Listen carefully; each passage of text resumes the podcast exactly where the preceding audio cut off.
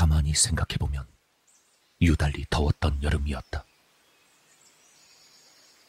한여름 뙤약볕만 하더라도 물기 하나 없는 앞마당 모래 둔덕에서 아지랑이를 물씬 끌어내니 사람 몸에서 나는 땀이야 말이 필요 없는 일이었다. 그나마 산속의 사정은 읍내보다야 훌쩍 나은 편이라 읍내로 많이 몰리던 사람들도 오히려 산 중턱에 종종 살고 있는 지인들의 집으로 피난 아닌 피난을 갈 정도였으니 이 또한 진풍경이라고 할 수 있겠다. 읍내에서 도축장을 하고 있는 박씨 아저씨가 귀한 채끝살과 소 생간을 가지고 찾아왔을 때 경식은 운이 좋다 싶어 뛸 듯이 기뻤다. 와, 고기의 윤기가 자르르 하네요. 그치?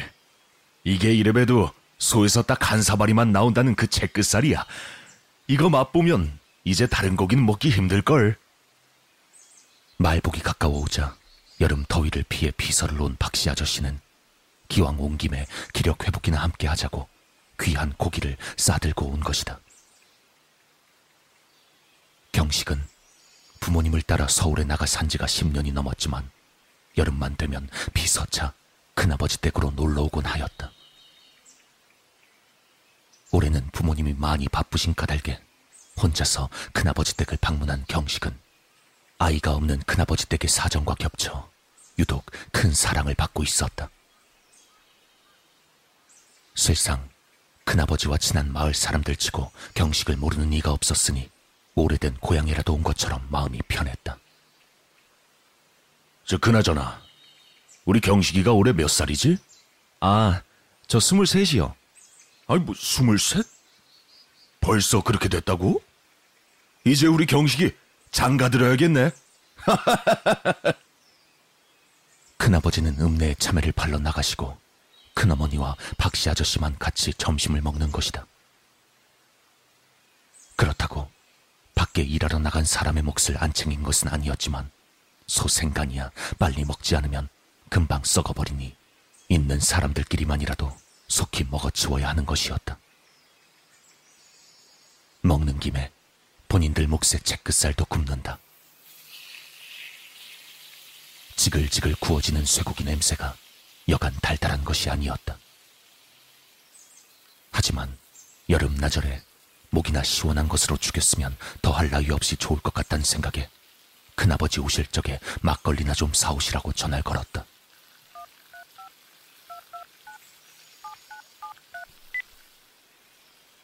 전원이 꺼져 있 어. 통화료가 왜? 안 받으시니? 아니요. 전화기가 아예 꺼져 있네요. 아이고, 그러게 그 양반 핸드폰 좀 바꾸라니까. 그렇게 곰방곰방 죽어버리는 핸드폰 뭐하러 애지중지하고 얼싸았는지 모르겠네. 에이구,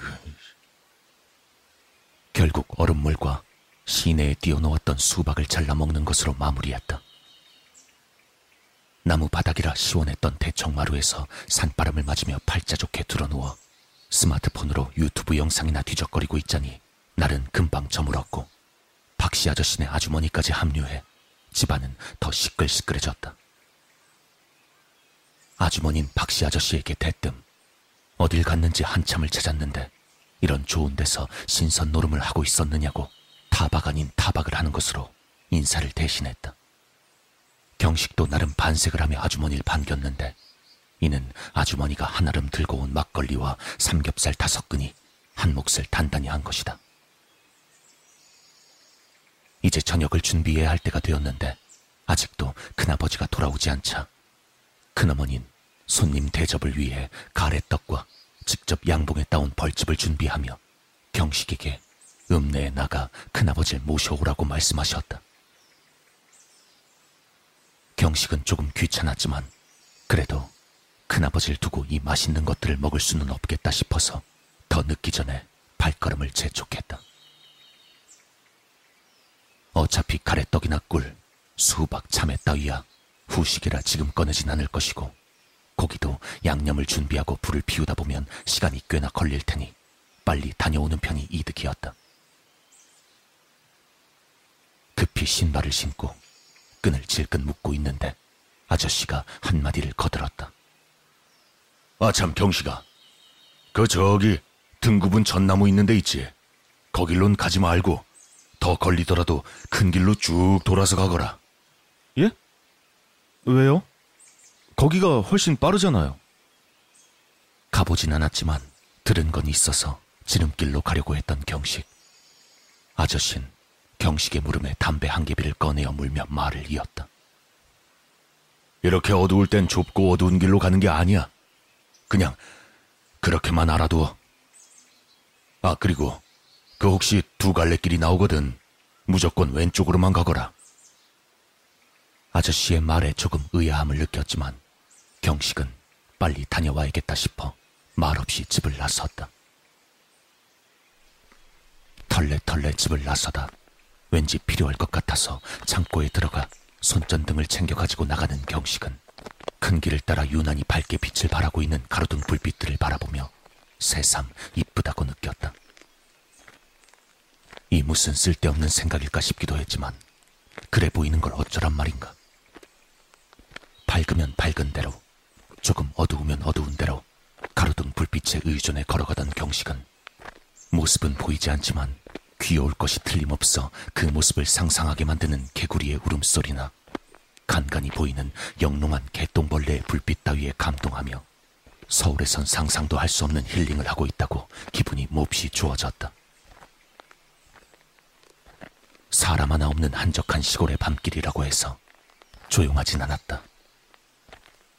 개구리가 우는 소리나 여름 매미가 우는 소리, 풀벌레가 우는 소리에 산바람이 우거진 나뭇잎들을 흔들어 놓아 사각대는 소리, 가끔씩 밤 산새가 우는 소리에 작은 산짐승들이 수풀을 헤치고 다니며 내는 잡스러운 소리들이 한데 어우러져 다소 자극적이었다.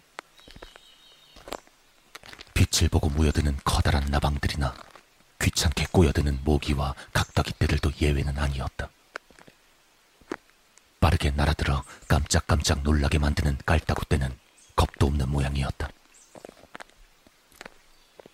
여름의 밤은 더욱 무르익어갈 때까지 낮 동안 계속 머금어왔던 열기들을 꾸준히 가지고 있기에 여전히 더웠지만 산에서 바람이 내려오는 시간이라 선선한 바람들이 불어올 때마다 몸이 기분 좋은 시원함에 바르르 떨려온다. 이러한 즐김의 시간 와중에 경식은 문득 고개를 돌려 우측에 자리 잡은 돌비석을 바라보았다. 사설곡. 이 숲길의 이름이었다.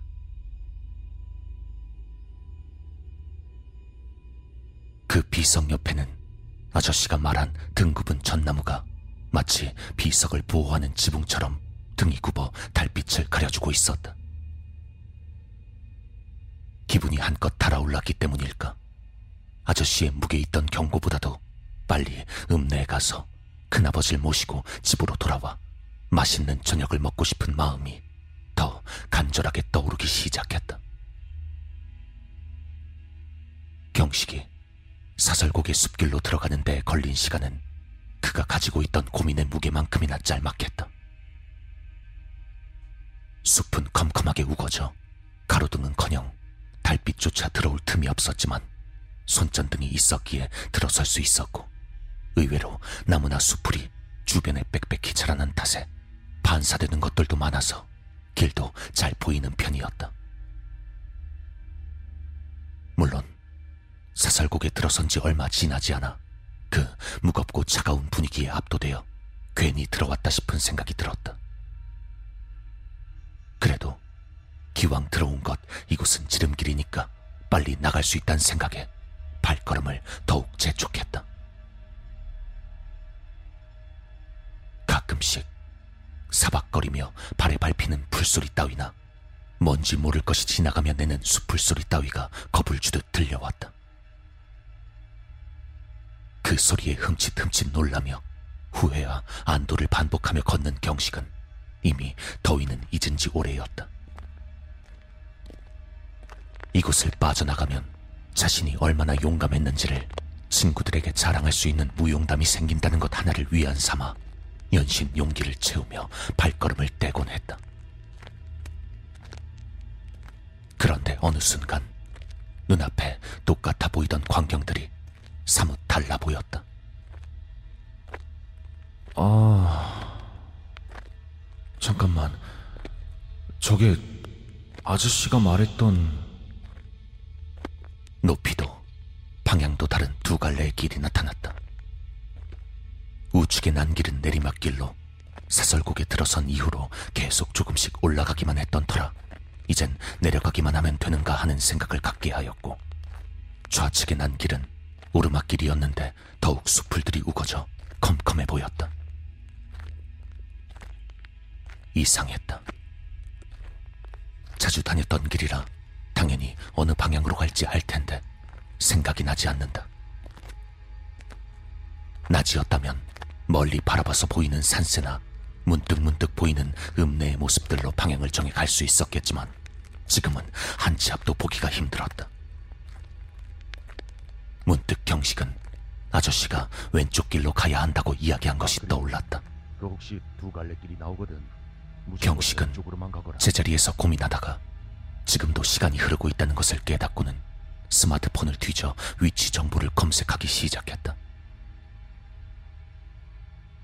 머지않아 GPS로 경식의 위치와 함께 주변의 약도가 화면에 뜨기 시작했다. 우측길로 들어갈 시에는 바로 읍내가 보였고 좌측길로 들어서면 야산의 중턱까지 올라가 웬 절 하나를 지나야만 읍내로 내려가는 길이 나왔다. 아, 어떡하지? 아, 그래 뭐 일부러 지름길로 가느라 여기까지 왔는데 돌아서 가면 의미가 없지.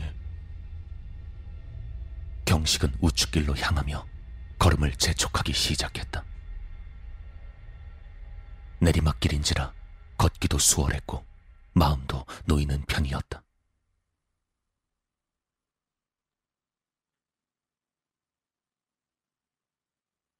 점점 진흙같이 젖은 흙들로 길이 이루어져 있는 까닭에 발 아래를 조금 신경 써서 걸어야 했지만 그런 것은 일찍 도착만 한다면 신경 쓸 바가 아니었다. 어? 잠깐만. 뭔가 좀 이상한데?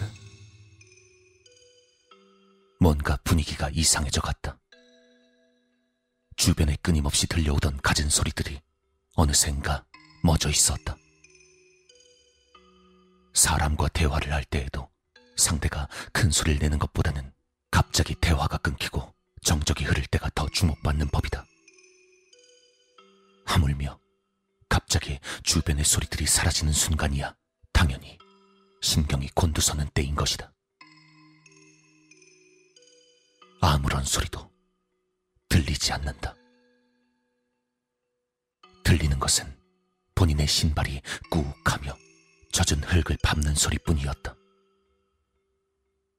이젠 기분 나쁘게 느껴지는 그 질척함이 기분을 바꿔놓았다. 그때 경식은 문득 자신의 우측에서 들려온 소음에 고개를 돌렸다. 랜턴이 빛을 쏘아내어 밝혀주고 있는 그곳엔 무덤으로 보이는 잡초 무더기가 하나 자리 잡고 있었다. 마치 을의 오래된 마을마다 하나씩 어귀에 자리 잡고 있는 선앙당의 그것처럼 노랗고 긴 천들이 돌 하나씩을 매단 채로 나무 위에 묶여 늘어져 있었다. 그리고 그 주변으론 돌탑이 몇 개 쌓여져 있었는데 을의 돌탑들은 지면보다 높게 솟아 흙이 묻지 않는 까닭에 마른 채로 유지되는 것이 대부분이건만 이 돌탑들은 이끼가 잔뜩 끼어 뭔가 목에 걸린 듯 자극되는 기분 나쁜 느낌마저 주었다. 습기를 잔뜩 머금어 습습하고 비릿한 이끼 냄새가 연신 코를 자극했다. 어디선가 곰팡내도 잔뜩 나는 것 같고 쾌쾌한 냄새에 속이 울렁거린다. 경식은 그 비석조차 없는 풀무더기 무덤을 빠른 속도로 걸어 내려가 빠져나왔다. 한 가지 의문스러운 것이 있다면 벌써 나왔어야 할 읍내가 여태 보이지 않는 것이다.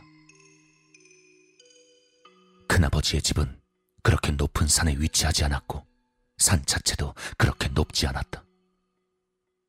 그런데도 내리막길이 한참을 이어져 거의 30분은 걸은 것 같은데도 불빛 하나 보이지 않는 것이었다. 경식은 주변을 살피는데 소홀해질까봐 꺼내지 않았던 스마트폰을 켜보았다. 아무것도 표시되지 않았다. 아예 스마트폰에 전원 자체가 들어오지 않는 것이었다. 분명 대청마루에서 유튜브 동영상을 본답시고 충전기를 꽂은 채 하루 종일 지냈는데 배터리가 없을 리가 없었다. 고장일까? 그저 운 나쁘게 느닷없이 고장난 것인가 여길 수밖에 없는 일이었다. 주변 사람들과의 연락수단이 사라지자 오는 당황감은 여태까지 걸어왔던 음산한 산길에 비할 바가 아니었다. 전원 버튼을 열심히 누르면서도 랜턴을 열심히 저으며 주변을 살펴 내려가는데 이제라도 달려서 돌아갈까 하는 생각이 지배적으로 들기 시작했다. 쓸데없는 상상들이 머리를 장악해 연신 소름이 돋고 있었다. 주변은 추워진 지 오래였고, 이젠 숲이 움직이는 것 같이 아른거리는 착각마저 들었다. 잘 들어. 경계 근무 설 때는 한 곳만 바라보면 안 돼. 자꾸 이상한 생각 들고 네 눈이 사물을 왜곡해서 인식한다고. 군대에서 들은 지침 사항을 끊임없이 머릿속에 되뇌이며 저것은 내 환상일 뿐이다라고 마음을 다졌다. 숲 주변의 그림자들이 움직이는 것 같고 점점 다리를 움직이는 것 자체가 힘들어지기 시작했다. 이대로 주저앉아 버리면 날이 밝는 대로 누군가 지나가다가 발견해주지 않을까 하는 생각이 들고 그냥 잠들기만 하면 무서운 것도 모르고 날이 밝아 있을 거란 생각도 들었다. 귀신을 만나 까무러쳤단 이야긴 들어봤어도 까무러쳐 있는 사람을 다시 깨워서 해코지했단 귀신은 들어본 적이 없었기 때문이었다. 하지만 경식은 이런 살떨리는 환경 속에서 잠들 만한 담력이 없었다. 그저 억지로 발을 한 걸음, 한 걸음 옮길 뿐이었다. 어? 어? 뭔가 환한 것이 나무들 틈 사이로 비춰졌다 사라졌다. 경식은 혹시나 싶어 걸음을 재촉해 더 내려가 보았다. 멀리서 불빛들이 보이기 시작한 것이다. 갑자기 몸에 힘이 난 경식은 뛰다시피 산길을 마저 내려가기 시작했다. 일단 목표가 보이자 그곳까지 내려가는 것은 순식간이었다. 그런데 내려가면서 드는 의문은 불빛들이 너무 적다는 것이었다. 아무리 봐도 읍내라면 가로등만 해도 수없이 많을 텐데 어째서 불빛이 저거밖에 안 보일까 하는 생각이 들었지만 빛이 있는 곳에는 어디나 사람이 있기 마련인지라 우선 누구라도 사람 한 명만 찾자 하는 생각에 경식은 더욱 힘을 돋아 산을 내려갔다. 산을 내려온 경식의 동공은 중심을 잡지 못하고 흔들렸다. 자신이 전혀 모르는 장소가 나타났기 때문이었다. 그리고 그 장소엔 온통 허름한 폐가만이 가득했다. 멀리서 보인 불빛들은 가로등 같은 것들이 아니라 폐가들의 입구마다 규칙적으로 존재하는 현관을 비추는 등불들이었다. 등불들은 모두 현관의 옆에 똑같은 디자인으로 붙어 있었는데 백열전구로 보이는 밝은 주황빛의 전구가 하나씩 달려 있을 뿐이었다. 사람이 살 것이라곤 눈꼽만큼도 생각할 수 없는 이 폐가들 속에서 왜 이런 등들이 하나씩 달려 있을까? 폐가들은 낡은 판자 같은 것들이 사글 대로 사가 우수수 떨어져 내리고 있었고 유리창은 전부 깨져 내부를 보여주고 있었는데 온통 시커먼 어둠뿐이라 보이지도 않았다. 거미줄이 사방에 쳐져 간혹 부는 바람에 이리저리 휘적대며 흩날리는데 정작 거미는 한 마리도 보이지 않는다. 주변은 몹시 고요했다. 저, 저기요. 저기요. 소리를 높여 누군가를 찾을 용기는 나지 않았다. 여기서 소리를 내면 뭔가 알 수 없는 것이 튀어나와 자신을 덮칠 것 같은 느낌이 들어 겁부터 났다. 군대에서 야간 훈련 중에 부상병을 부축하고 둘이서 산을 내려올 때에도 고등학교 시절 간 여행지에서 친구들끼리 담력 시험이랍시고 폐교에 순서대로 한 명씩 다녀올 때에도 이렇게까지 겁이 나진 않았었다. 현실 감각이 흐려졌다. 눈물이 핑 돌았고 머리도 돌 것 같았다. 이런 게 사람들이 말하는 공황장애일까? 숨쉬기가 힘들어졌다. 경식은 주변 폐가들 중에서 그나마 허물어진 곳이 적어 덜 무서울 것 같은 곳의 외벽 안쪽으로 들어가 몸을 기대어 앉았다. 시멘트와 콘크리트 블록으로 지어진 집이었는데 그나마 구멍이 적어 덜 무서웠다. 하지만 그 폐가 안의 시커먼 어둠 속에서 누가 지켜보고 있는 상상을 하면 소름이 돋아 견딜 수가 없는 일이었다. 다시 걸어왔던 길을 되돌아가고 싶다는 생각이 간절해졌지만 너무나 먼 거리를 걸어왔기에 기운이 나지 않았고 다시 그 어두컴컴한 산길을 거슬러 올라가야 한다니 엄두가 나지 않았다. 그저 날이 밝으면 올라가야겠다고 어렴풋이 생각할 뿐이었다. 그때 뭔가 소리가 들려왔다.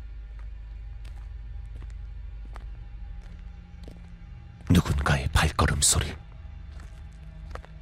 경식은 어깨를 파르르 떨며 소스라치게 놀랐지만 반색하는 반응이 뒤이어왔다. 조심스럽게 조용히 경식은 몸을 일으켜 벽의 바깥을 살폈다. 누군가 비틀거리며 길을 지나가고 있었다. 핑크빛 털코트를 입은 중년의 여성. 뭔가 취한 듯한 걸음걸이가 경식으로 하여금 다가가기 거북하게 만들었다. 경식은 숨을 죽이고 더 상황을 지켜보기로 했다. 여잔 경식이 머무르던 집 방향을 거쳐 우측으로 향하는 길을 따라 걷고 있었다. 가까이 올수록 여자의 모습이 선명하게 보이기 시작한다.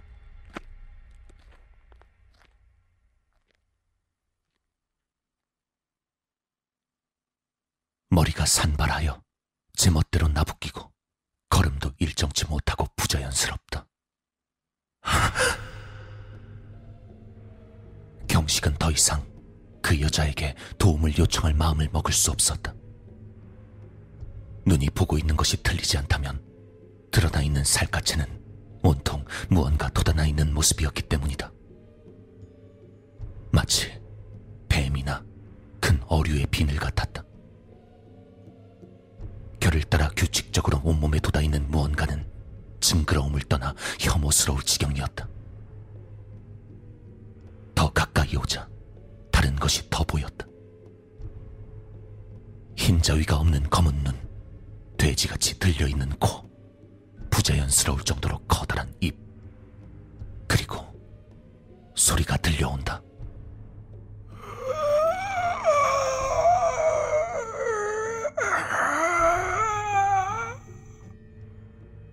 성대가 녹슨 쇠붙이 따위로 만들어져 있다면 그런 소리가 날까? 쇳소리가 소름이 돋을 지경이다. 걸음걸이는 마치 나무 등걸이나 마네킹이 걷는 것 같다. 온통 삐걱거리는 모습뿐이었고 그마저도 불규칙적으로 허리가 중심을 잡지 못해 이리저리 꺾이고 있었다. 순간 여자가 경식을 향해 고개를 돌렸다. 경식은 소스라치게 놀랐지만 이제 와서 숨을 수도 없는 노릇이었다. 숨어 있다 다시 고개를 내밀었는데 여자가 없다면 그게 더 무섭지 않을까? 어떨 때엔 무서운 것이 어떻게 행동하는 무서울 때도 있는 것이다. 경식은 소리 하나 내지 않고 여자를 바라보았다. 여잔 고장난 시계 바늘 같이 간헐적으로 떨며 고개를 까딱거리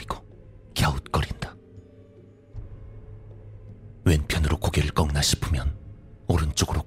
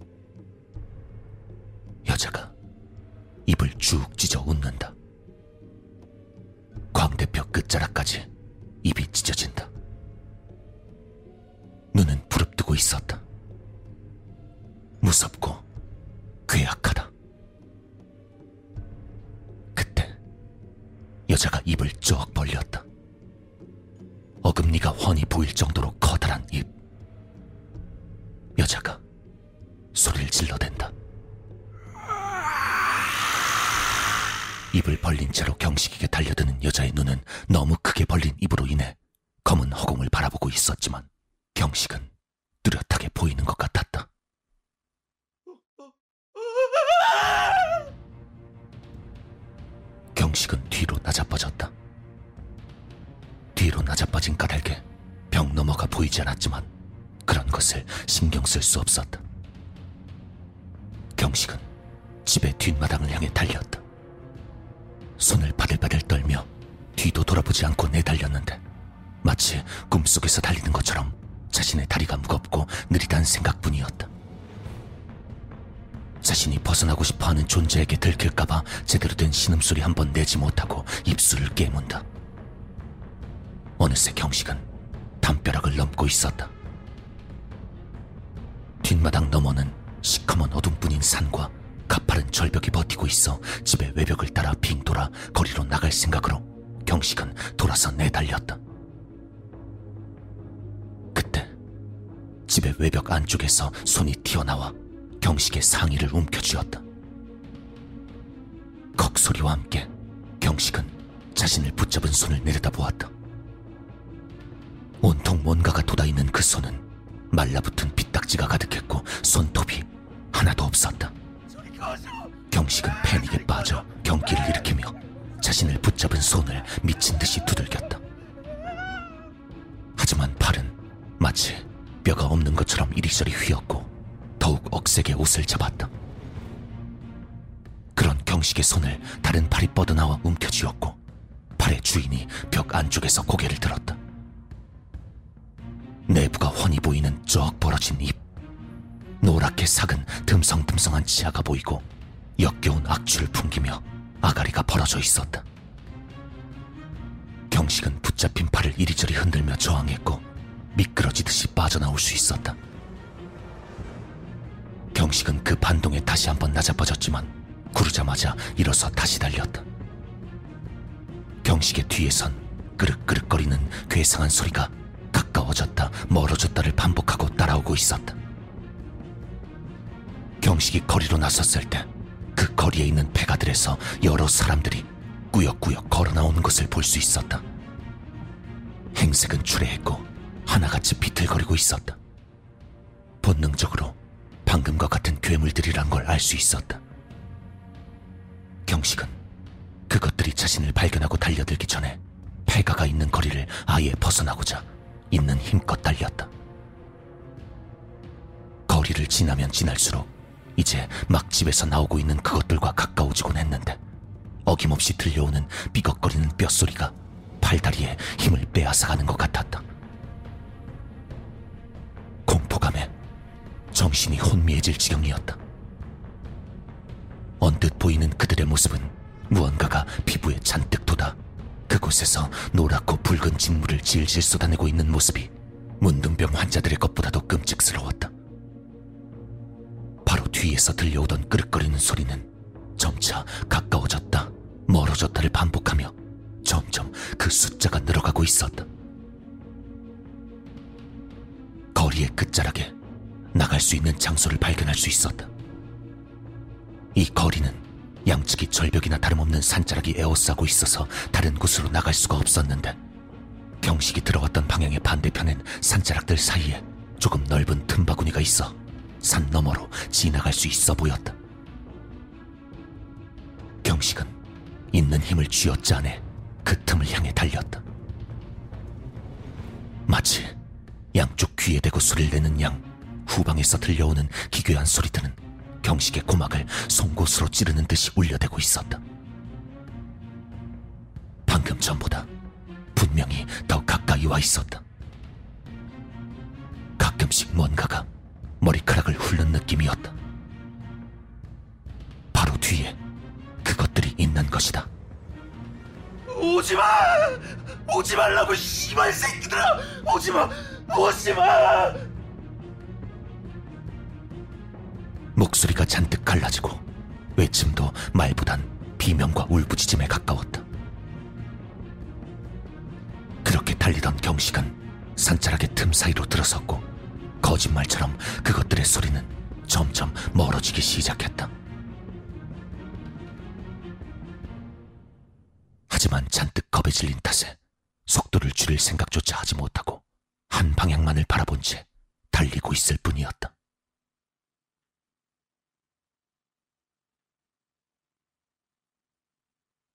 얼마나 달렸을까? 더 이상 불빛들도 보이지 않고 아무 소리도 들리지 않는다. 경식은 그 거리를 에워싸고 있던 산자락이 안 보일 때까지 달렸다. 사실 아무것도 보이지 않는 어둠뿐이라서 보이는 것은 없었지만 후방을 랜턴으로 연신 확인하며 달려온 탓에 그 소름 끼치는 장소가 보이지 않게 되지 않는 이상 안심이 되지 않았던 것이었다. 주변이 조용해지자 그제야 허파가 고통을 호소했다. 터질 듯이 아팠다. 거기까지 긴장이 풀리자 경식은 자신이 아까 붙잡힌 팔을 비로소 내려다보았다. 손톱이 물어뜯겨 떨어져 나가 있었다. 피는 이미 말라붙었는지 더 이상 떨어지지 않는 것 같았다. 붙들렸던 팔뚝도 아파서 랜턴을 비춰보았는데 그 비늘 같은 것들이 듬성듬성 살갗을 찢고 박혀 있었다. 이물감이 느껴졌었는데 눈으로 확인하자 비로소 아파왔다. 경식은 울음을 삼키며 애써 그 비늘을 조심스레 뽑았다. 그리곤 자세히 바라보다가 놀라서 떨어뜨린다. 그것은 뭔가의 비늘 따위가 아니라 사람의 손톱이었다. 소름이 돋고 끔찍해 견딜 수가 없어 경식은 털어내듯이 거칠게 자신의 팔에 박힌 손톱들을 다 뽑아버렸다. 상처가 더 찢어져 피가 새로 흘러나왔지만 전혀 상관하지 않았다. 지금 느끼고 있는 고통과 견디기 힘들게 거북스러운 이물감들보다도 경식에게 경악스러운 생각이 불현듯 떠올랐다. 그 소름 끼치던 것이 자신의 손톱을 뽑은 이유는 자신의 살에 그것을 꽂아넣기 위해서란 생각.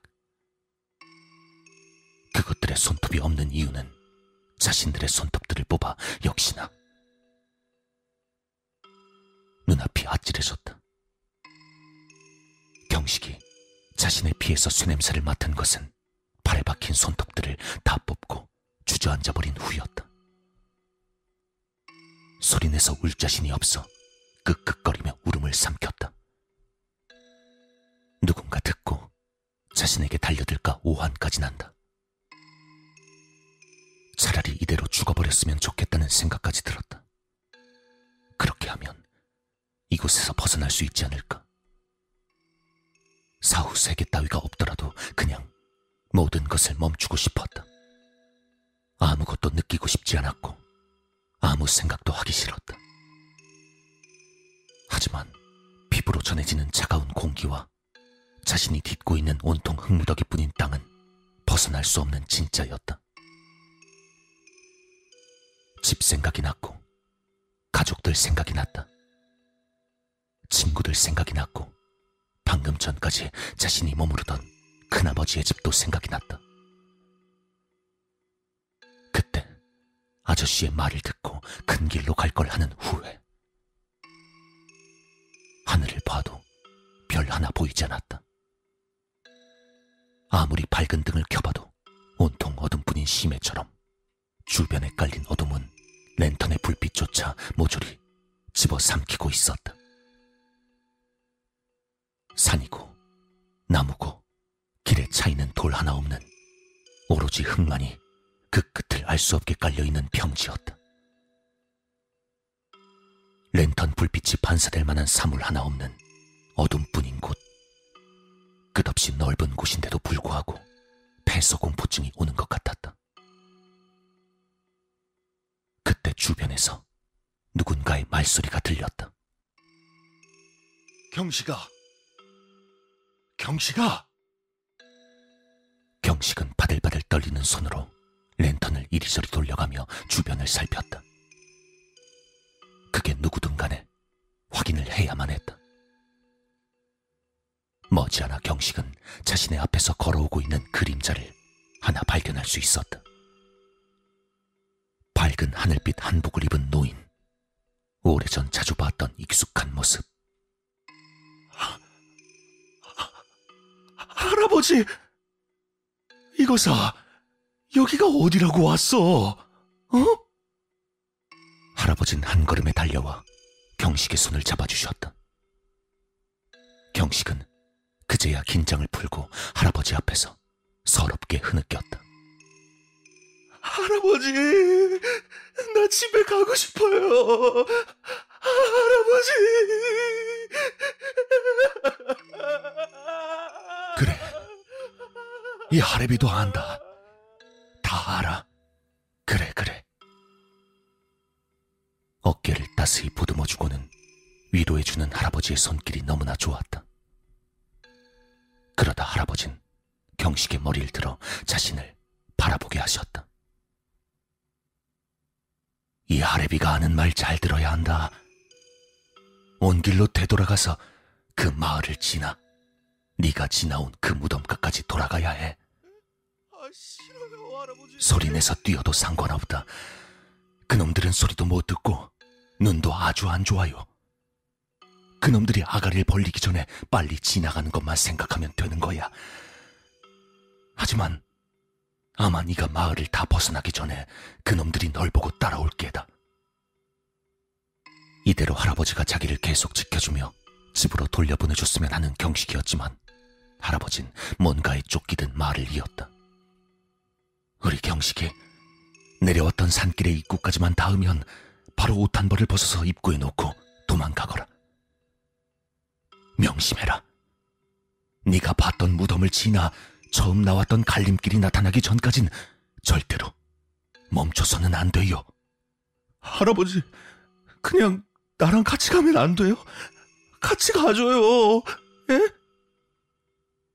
하레비는 여기 길게 못 있어. 하레비가 미안하다. 우리 경식이. 할아버지의 모습이 흐릿해지며 아른거리기 시작해왔다. 손길의 따뜻함이 사라지고 차가운 공기만이 경식의 피부를 자극해왔다. 무덤을 조심하고 갈림길에서 집으로 바로 돌아가면 안 된다. 박가가 일러준 대로 가야 한다.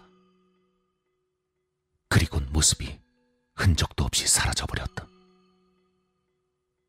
경식은 잠시나마 의지할 곳을 찾아 희망이 가득 차 올랐지만 사라진 할아버지의 모습처럼 공허함만이 남아버렸다. 그리고 그 빈 공간에 다시 새록새록 공포감이 들어 차오르기까진 많은 시간이 걸리지 않았다. 할아버지가 한 이야기들을 끊임없이 머릿속에 되뇌었다. 문득 할아버지의 생전 모습들이 생각나기 시작했다. 왜 그때 더 잘해드리지 못했을까? 능력도 시간도 되어 잘 돌보아 드릴 수 있게 성장하면 항상 어른들은 아이들의 곁을 떠난다. 경식이 주먹을 꽉 쥐고 결의의 결의를 거듭해 그 생기 하나 없는 마을의 근처까지 다시 다다른 것은 그로부터 한참의 시간이 지난 후였다. 정말 그 괴물들이 있는 곳 근처는 다시 다가가고 싶지 않아 스마트폰만 계속 눌러대지만 전원은 들어오지 않았다. 날이 밝지 않을까 기다려봐도 어둡고 적막한 기운만 흐를 뿐 아무것도 변하는 것이 없었다. 점점 허기가 지고 목이 말라왔다. 하지만 경식이 마을까지 오게끔 만든 결정적인 계기는 그 빛이 눈에 띄게 흐릿해진 랜턴에 있었다. 머지않아 꺼져버릴 것 같았다. 사방이 어둠 뿐이었지만 마을의 모습은 잘 보이는 편이었다. 경식은 조금이라도 전기를 아끼기 위해 랜턴을 꺼두었다. 폐가들마다 달려있는 존재가 의문스러운 전구들만으로도 충분하진 않았지만 식별은 할 수 있었다. 멀리서 그 괴물들이 보인다. 아까와는 사뭇 다른 모습이었다. 마을의 유일한 거리에 나와 뒹굴고 있었는데 뭔가 덩치가 커 보였다. 그들이 경식을 최대한 발견할 수 없도록 경식은 마을 바깥으로 빙 돌아 지나가기로 했다. 할아버지의 말을 믿고 경식은 달리기 시작했다.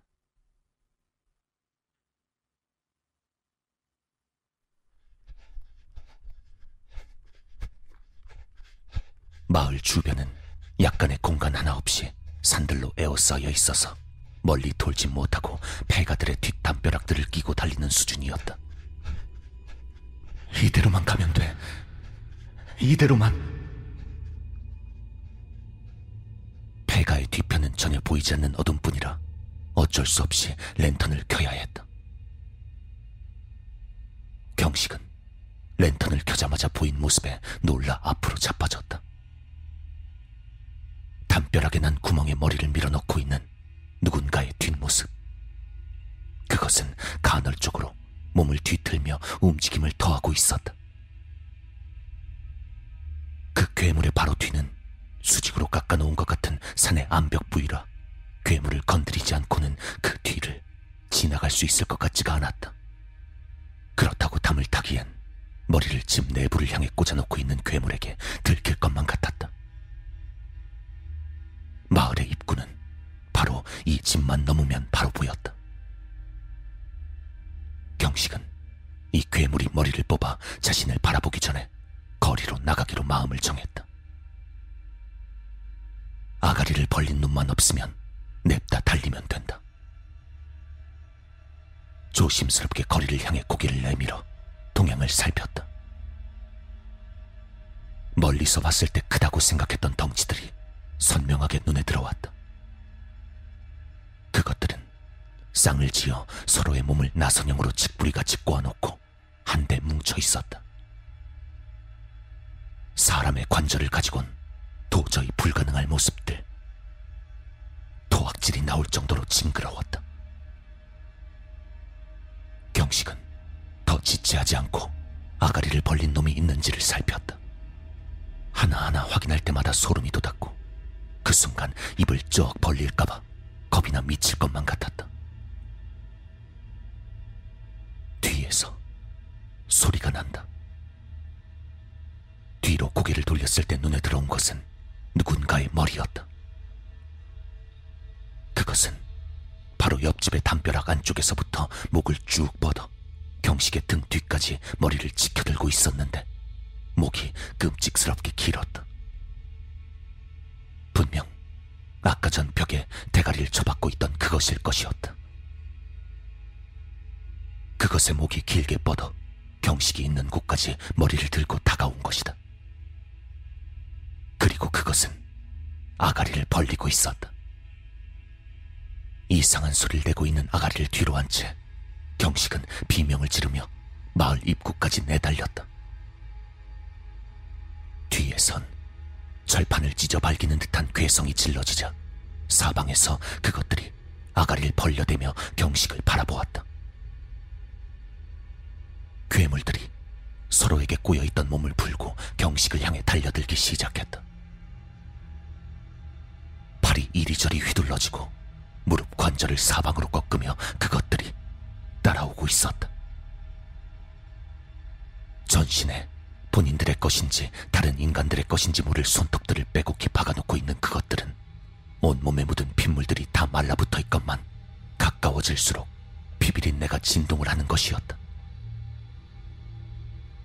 그 혐오스런 쇠냄새가 경식의 코를 찌르고 관절이 꺾이는 끔찍한 소리가 귀를 괴롭혔다.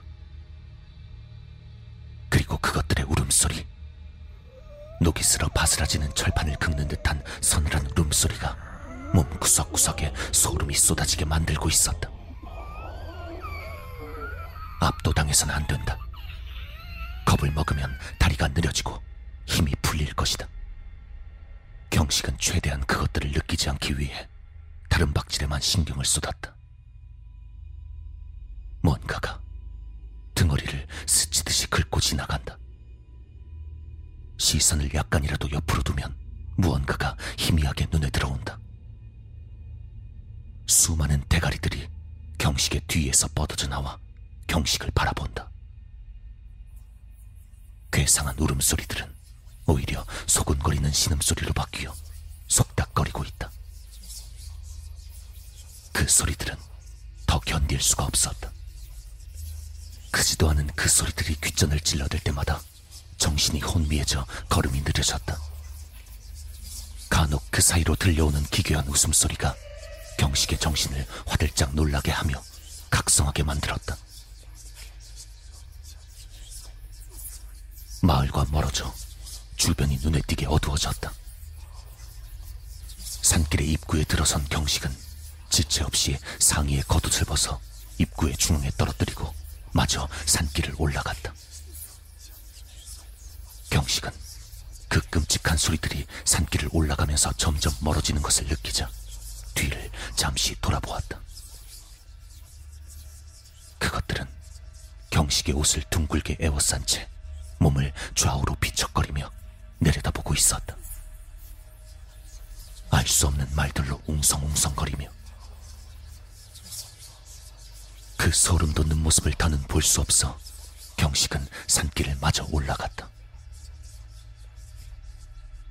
숨이 차올랐지만 멈추지 말고 달리라던 할아버지의 말에 따라 많이 지쳐 속도가 현저히 줄었지만 달리는 것을 멈추지 않았다. 산길을 타는 동안 두 번이나 토악질을 해댔지만 어떻게든 현실로 돌아가고 싶은 생각에 행여나 뭔가 잘못될까 싶어 경식은 멈추지 못했다. 경식은 자신의 왼편에서 난 소리를 듣고 랜턴을 가져갔다. 나무에 묶여 돌들을 매달고 있는 노랗고 긴 천들, 이끼가 잔뜩 끼어 비린내를 풍기는 돌탑들, 아까 보았던 무덤가였다. 그곳엔 아깐 보이지 않았던 하얀 무언가가 보였다. 경식은 그것을 아래서부터 조심스럽게 훑어 비춰보았다. 한 여자가 하얀 원피스를 입고 서 있었다. 두 팔의 관절이 온통 꺾인 채 그 팔들을 자신의 목에 감아놓고 있었다. 머리카락이 온통 얼굴을 뒤덮고 있어 얼굴이 보이지 않았다. 그건 마치 자신의 팔로 목을 매달고 있는 듯한 형상이었다. 목을 휘감고 있는 팔의 끝에는 하늘을 향해 솟아오른 손바닥이 보이고 있었다.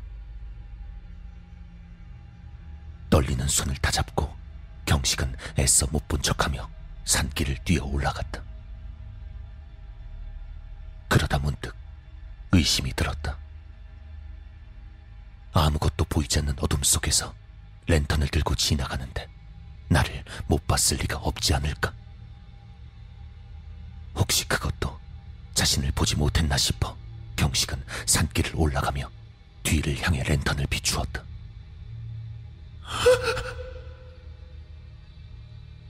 자신의 바로 뒤에 다가와 서 있는 여자. 팔로 목을 감고 있는 여자. 경식은 여자를 비추며 더 속도를 내어 뛰어 올라갔다. 여자가 점점 멀어졌다. 가만히 서 있을 뿐 여잔 걷기조차 하지 않았다. 그러다 앞을 봐야 해서 경식은 다시 앞을 랜턴으로 비추었다. 얼마간 그 자세를 유지하고 뛰었다. 더는 뛰는 게 한계라고 생각해 멈추어 조금이라도 쉬고 싶었다. 다리가 풀릴 것 같고 쥐가 나는 것 같았다. 경식은 뒤를 돌아보았다. 그 여자가 또 서 있었다. 그 여잔 전혀 움직이지 않고 있었다. 다만 하늘을 향해 있던 손바닥이 경식을 향해 내려다보듯 펼쳐져 있다는 것이 다르다. 비정상적으로 하얀 손은 백옥 같다는 감상 좋은 느낌보다는 인간 시체의 싸늘한 느낌이다. 미친 듯이 뛰기 시작한 경식에게서 다시 그 여잔 멀어지고 있었다. 그리고 그때 랜턴의 불이 꺼져버렸다. 빛이 사라져 아무것도 보이지 않게 되었을 때의 공포는 이루 말할 수가 없었다. 경식은 반쯤 미쳐서 흐느끼며 산길을 더듬어 올라갔다. 뒤에선 자꾸 바스락 소리가 나는 것 같았다. 하지만 확인할 수 없었다. 계속해서 돌뿌리나 나무뿌리 같은 것에 걸려 넘어져도 풀이나 나무가 자란 곳은 피해 축축한 흙만이 덮여있는 길을 더듬어 따라 올라갔다. 풀벌레 소리라도 들렸으면 좋겠다고 생각했지만 정말 부자연스러울 정도로 주변은 적막했다. 그래서 자꾸 뒤편에 바스락 소리가 나는 것 같다는 착각이 일어나는지도 몰랐다. 들리는 것은 오직 경식의 가쁜 숨소리와 땅을 박차는 발소리뿐이었다. 그러다 전방이 점점 밝아오는 것을 보게 되었다. 경식은 거의 구르다시피 산길을 마저 올라갔다. 올라가면 올라갈수록 점점 밝아져 왔다. 이젠 끝났구나 싶어 냅다 마저 달렸다. 어떻게 있는 대로 지쳐있는 자신에게서 이런 힘이 나는지 경식도 의아할 정도로 빠르게 길을 올라갔다. 이제 비로소 앞엔 가로등이 보이고 익숙한 광경들이 멀리서부터 보이기 시작했다. 주변은 이미 멀리서부터 밝혀져 오는 불빛들에 의해 사물의 식별이 가능할 정도로 밝아져 있었다. 환희. 이젠 정말 모든 것이 끝났구나 하는 안도감. 그래서 경식은 안도의 한숨을 내쉬며 마지막 확인차 뒤를 돌아보았다. 여자가 서 있었다. 온몸의 피가 차갑게 굳는 느낌이었다. 여태까지 랜턴이 꺼져 한 치 앞도 보이지 않던 그 순간까지도 이 여잔 자신의 바로 뒤에 서 있었단 말이다. 경식이 보고 있을 땐 움직이지 않는 여자. 팔로 목을 맨 듯이 자신의 목을 팔로 휘감아 놓은 여자의 모습은 더 끔찍해져 있었다. 그 팔과 목이 늘어나 있었다. 목의 길이만 세 뼘은 될 것 같았고 그 늘어난 목을 휘감고 있는 두 팔은 더 길게 늘어나 목 줄기를 휘감고도 두 손바닥이 경식을 향해 뻗어져 있었다. 이 여자의 손은 티 하나 묻어 있지 않고 새하얀 모습이었지만 손가락엔 손톱이 없었다. 마치 원래부터 존재하지 않는 것인 양 손가락의 끝은 아무것도 달려있지 않고 매끈했다. 갈림길까지는 얼마 남지 않았다. 경식은 그 여자를 바라본 채로 뒷걸음질 쳐서 갈림길까지 가기로 했다. 예상대로 여자는 점점 멀어져 갔고 주변은 더욱 밝아져 왔다. 멀어지곤 있다지만 자신의 앞에 서서 손을 뻗고 있는 하얀 원피스의 괴물을 보고 있자니 울음이 계속 나왔다. 혹시나 저 괴물이 뭔가라도 듣고 자신에게 순식간에 들이닥칠까 싶어 소리도 내지 못하고 억지로 울음을 삼게 됐다. 그러다 자신의 왼편에서 뭔가 나타난 것을 발견했다. 드디어 애타게 찾던 갈림길이 나온 것이었다. 왼편에 올라가는 길은 저를 통해 나 있었다. 저를 지나쳐서 계속 가면 음내가 나오고 사실 절에 들어가 스님들만 만나도 경식은 구조가 되는 셈이었다. 경식은 지체 없이 왼편으로 난 길로 가려다 문득 오른편을 바라보았다. 여자가 오른편의 길 입구에 서 있었다. 머리가 쭈뼛 서는 느낌이었다. 등골 아래서부터 차가운 송곳 같은 것이 훑고 지나가는 느낌이었다. 여자의 손바닥은 여전히 경식을 향해 뻗어져 있었다. 왼편의 길로 가기 위해선 여자의 옆을 가로질러 가야만 했다. 조금이라도 옆으로 가면 자신에게 뻗어져 있는 양팔이 더 늘어나 자신을 움켜쥘 것만 같았다. 잡히면 아까 그 온몸의 손톱을 받고 있던 여자 괴물에게서 벗어날 때처럼 이 여자에게서도 벗어날 수 있다는 자신감이 경식에겐 없었다. 이 괴물은 미동도 없이 계속해서 경식을 따라왔다. 머리카락들로 얼굴을 온통 가려 아무것도 보이지 않았다. 이대로 어디까지 따라오는 것일까? 자신에게 향해 펼쳐져 있는 창백한 손은 가만히 있는데도 왠지 움직이는 것 같아 보였다. 손톱이 없는 시체 같은 손이 경식을 향해 쫙 펼쳐져 뻗어져 있다. 그때 뒤에서 누군가의 목소리가 들려왔다. 아이, 경식아, 너 여기서 뭐해?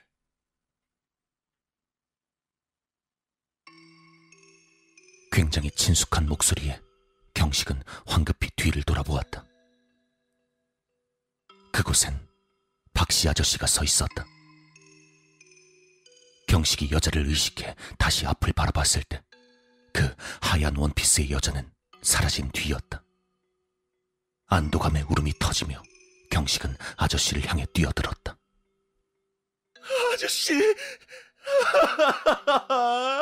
아니, 얘가 왜 이래? 왜 이제 와요? 왜? 아니, 네가 큰아버지 모시러 간데 놓고 하도 안 오니까 찾으러 나온 거지. 야, 임마. 지금이 몇 시인 줄 알아? 몰라요. 그냥 그냥 빨리 바래다 주세요.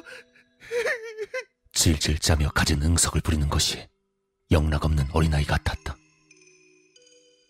하지만 경식은 이제 살았다는 안도감에 삶의 어느 때보다 마음이 놓였고 이젠 이 지긋지긋하고 끔찍하기까지 한 사설국의 근처에도 있고 싶지 않아 아저씨를 재촉해 서둘러 집으로 향했다. 집을 향해 걷는 내내 경식은 뒤를 계속 확인하고 소름이 돋아 몸을 부르르 떨어댔지만 뒤엔 아무것도 없었다. 다시 풀벌레들의 소리도 나고 바람에 나부끼는 나뭇잎들의 사각거리는 소리도 났다. 주변은 가로등의 불빛들로 밝았으며 아저씨가 나 없는 동안 집에서 있었던 이야기를 신나게 해주자 경식은 이제서야 함께 웃을 수 있었다. 그러다 자신을 사설국에서 지켜준 돌아가신 할아버지가 떠오르자 할아버지에게도 고맙고 자신을 찾으러 와준 아저씨에게도 고맙다는 생각이 들었다. 경식은 날이 밝는 대로 할아버지의 무덤에 맛있는 것을 잔뜩 사들고 가서 열심히 무덤에 잡초도 뽑고 성묘를 하겠다고 생각하며 아저씨에게도 감사한 마음에 아저씨의 팔을 잡고 슬쩍 끌어당겼다. 끌어당긴 아저씨의 손엔 손톱이 없었다. 그 순간 이런 생각이 들었다. 뱀의 혀를 닮은 사설곡의 갈림길에서 왔던 길을 되돌아오면 거긴 뱀의 아가리 속이 아닐까. 아저씨는 어느 사이엔가 아무 말도 하고 있지 않았다.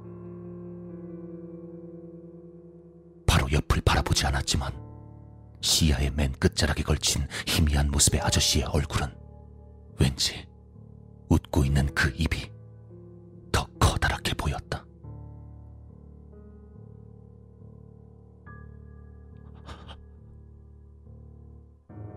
아저씨,